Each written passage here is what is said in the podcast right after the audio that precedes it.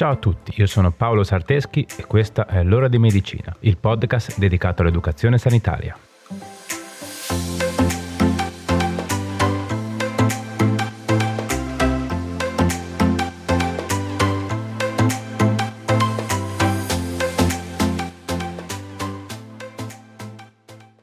Ciao a tutti e bentornati. Oggi parliamo di una patologia molto seria e molto più frequente di quanto si possa immaginare, ovvero la trombosi venosa profonda. Ma intanto cosa vuol dire? In pratica è una sindrome caratterizzata dalla formazione di coaguli di sangue, detti trombi, all'interno delle vene profonde. In particolare questa sindrome colpisce le vene profonde degli arti inferiori. Ma perché la formazione di un trombo è tanto pericolosa? Tutto dipende dal destino di questa formazione, ovvero il trombo potrebbe sciogliersi, ingrandirsi oppure scoppiare. Quest'ultima ipotesi è la più drammatica, in quanto la rottura del trombo provoca la messa in circolo di piccoli frammenti di trombo, detti emboli, che, entrando nel circolo ematico, arriveranno al cuore e alle arterie polmonari, provocando un'embolia polmonare alla quale dedicheremo poi una puntata a parte. Va bene, dai, ma adesso che abbiamo capito il perché una trombosi venosa profonda non diagnosticata e non gestita è così pericolosa, facciamo un piccolo salto indietro e vediamo quali sono le cause di questa sindrome. Le cause della trombosi venosa profonda possono essere un trauma a carico del rivestimento venoso, infatti una vena traumatizzata, all'interno del quale magari si è già formato anche un coagulo a causa del trauma, ha una maggiore probabilità di formare un altro coagulo. Altra causa è una maggiore tendenza alla formazione di coaguli dovuta ad una coagulazione anomala. Oppure un rallentamento del flusso ematico. Infatti questa sindrome si presenta spesso in persone allettate o con diminuita capacità di movimento. Questo perché gli arti inferiori non svolgono la loro normale attività. I muscoli dei polpacci non si contraggono e quindi non spingono il sangue verso il cuore. Dalle cause possiamo già dedurre che i soggetti più a rischio di sviluppare una trombosi venosa profonda saranno coloro che sono costretti a letto o a una mobilità ridotta per diversi motivi, come ad esempio una degenza ospedaliera, un intervento chirurgico, oppure persone sedentarie, le donne in gravidanza, gli anziani o coloro che hanno patologie che hanno come diretta conseguenza un aumento della coagulazione sanguigna. Altri fattori di rischio che possono aumentare la probabilità di sviluppare una trombosi venosa profonda sono l'assunzione della pillola anticoncezionale, la menopausa, il fumo di sigaretta, la disidratazione, l'obesità e una storia pregressa di problemi al ciclo venoso delle gambe. Ok, detto questo, vediamo quando è il caso di allarmarsi. Quindi quali sono i sintomi che possono farci pensare a questa sindrome? Solitamente la trombosi venosa profonda si presenta con gonfiore, rossore o comunque un cambiamento di colore della cute, dolorabilità e anche calore della zona interessata. E l'arto interessato si presenterà più gonfio rispetto al solito, sia che si tratti dell'arto superiore che si tratti di quello inferiore. Bisogna però specificare che spesso, circa nella metà dei casi, la trombosi venosa profonda si manifesta in maniera asintomatica Perciò potrebbero presentarsi direttamente i sintomi di un'embolia polmonare, che sono principalmente di stress respiratorio, respiro affannoso e dolore toracico. Una volta individuati i sintomi tipici, è necessario agire tempestivamente, rivolgendosi al proprio medico, alla guardia medica o al pronto soccorso, in base all'entità della sintomatologia e all'indicazione del medico con il quale avrete il primo approccio. Per la diagnosi vengono utilizzati l'ecografia Doppler, ovvero un esame ecografico che sfrutta l'effetto Doppler ed è in grado di mostrare il movimento degli ammassi degli eritrociti e quindi del sangue. Inoltre si utilizzano esami ematici per misurare il didimero, che è una sostanza rilasciata dai coaguli di sangue. Quindi se il didimero è alto, significa che c'è un coagulo che lo sta rilasciando e quindi la diagnosi sarà confermata. Una volta confermata la presenza di una trombosi venosa profonda, sarà necessario trattarla per scongiurare le complicanze. Quindi l'obiettivo è quello di evitare l'embolia polmonare. Spesso si ricorre ad un ricovero ospedaliero, ma alcuni soggetti possono essere trattati anche al domicilio. La terapia solitamente prevede farmaci anticoagulanti, infatti tutti i pazienti affetti da trombosi venosa profonda devono assumerli. Solitamente viene utilizzata l'eparina a basso peso molecolare, oppure il fondaparinux, somministrati per via sottocutanea, e questa terapia ha effetto immediato.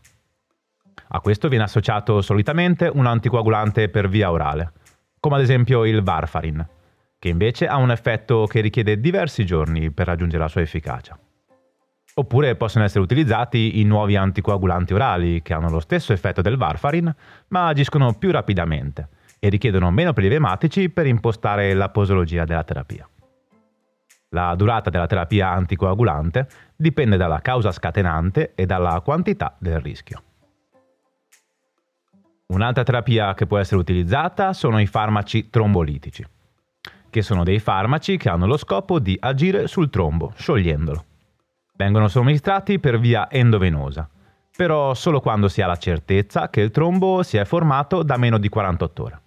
Questo perché dopo le 48 ore il coagulo inizia ad avere tessuto cicatriziale e quindi diventa più difficile da sciogliere.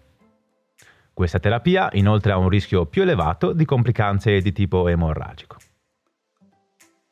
In ultimo può essere utilizzato il filtro blocca coaguli o ombrello. Questa è una soluzione terapeutica utilizzata raramente, solo quando il paziente non tollera anticoagulanti, oppure quando hanno dato effetti indesiderati gravi, o non sono riusciti a prevenire la formazione di altri coaguli. In questi pazienti viene inserito un filtro, detto ombrello, in una vena di grandi dimensioni, tra la zona interessata dalla trombosi ed il cuore. Il filtro funziona come un vero e proprio colino. Permette al sangue di raggiungere il cuore, ma blocca i coaguli in modo che essi non vengano buttati in circolo. Ok, ci siamo?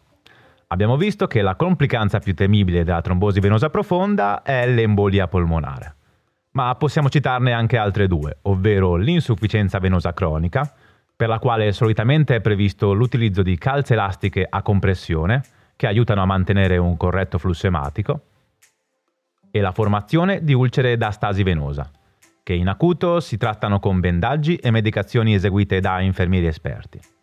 Queste ulcere si dovrebbero risolvere dopo il ripristino del normale flusso ematico e a quel punto potrà essere considerato l'utilizzo di calze elastiche per prevenire recidive.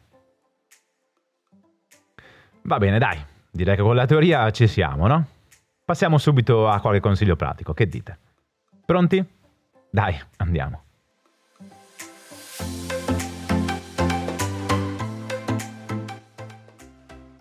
Uno Mangia bene, fai attività fisica, idratati a sufficienza e cerca di mantenere il tuo peso forma. 2. Non fumare. 3. Se sei un soggetto a rischio di sviluppare una trombosi venosa profonda, non sottovalutare i sintomi, anche se compaiono in maniera lieve. ricordati che a volte questa sindrome può essere addirittura silente. 4. Proprio perché le conseguenze di una trombosi venosa profonda possono essere molto gravi, è indispensabile allertare il medico di famiglia o la guardia medica il prima possibile. 5. Sfattiamo un mito. Se hai una trombosi venosa profonda non è pericoloso fare attività fisica. Il movimento non aumenta la probabilità di mandare in circolo il trombo o di farlo scoppiare. L'unico motivo per cui spesso si consiglia il riposo è per attenuare la sintomatologia. 6. Se ti viene prescritta una terapia per trombosi venosa profonda, assumila in maniera molto precisa. Se dimentichi di assumere un farmaco, non muoverti a caso, ma contatta il tuo medico per capire come agire. 7. Se stai assumendo anticoagulanti, ovviamente hai un aumentato rischio di sanguinamento. Quindi attenzione ai traumi, anche i più piccoli. E se qualcosa non va e si presentano perdite ematiche improvvise, accompagnate anche magari da un calo pressorio, avvisa il medico o la guardia medica. Nel caso in cui si presenti un'emorragia massiva, chiama immediatamente il 118. 8. Per prevenire la trombosi venosa profonda è utile indossare abiti e scarpe comode. 9. Se fai un lavoro sedentario che ti costringe a stare seduto davanti ad una scrivania per ore, oppure a fare lunghi viaggi in treno o in aereo, prenditi delle pause per sgranchire le gambe. Se non ti è possibile alzarti in piedi, puoi fare anche piccoli esercizi da seduto, in modo da minimizzare la stasi venosa. 10. Se si presentano ulcere da stasi venosa, è importante non sottovalutarle, ma avvisa subito il tuo medico di famiglia o infermiere di famiglia, in modo che vengano utilizzate medicazioni idonee per evitare l'insorgenza di infezioni della lesione. 11. Se ti vengono prescritte calze elastiche a compressione, indossale. Sono un po' noiose, si sa, ma i benefici in termini di salute superano di gran lunga il disagio che si prova ad infilarle. Ok, bene, eccoci arrivati alla fine. Vi è piaciuta la puntata? Spero di sì. Prima di salutarci, come sempre, fammi ringraziare la mia collega e amica Brenda Rebecchi, che porta avanti con me questo progetto. Ovviamente, grazie anche a te che sei arrivato ad ascoltarmi fino a qui. Se ti piace il progetto e vuoi supportarlo, condividilo con amici e parenti. Fallo crescere il più possibile. Va bene, dai, direi che ora è veramente tutto. Ci vediamo sui social e ci sentiamo venerdì prossimo con un'altra puntata.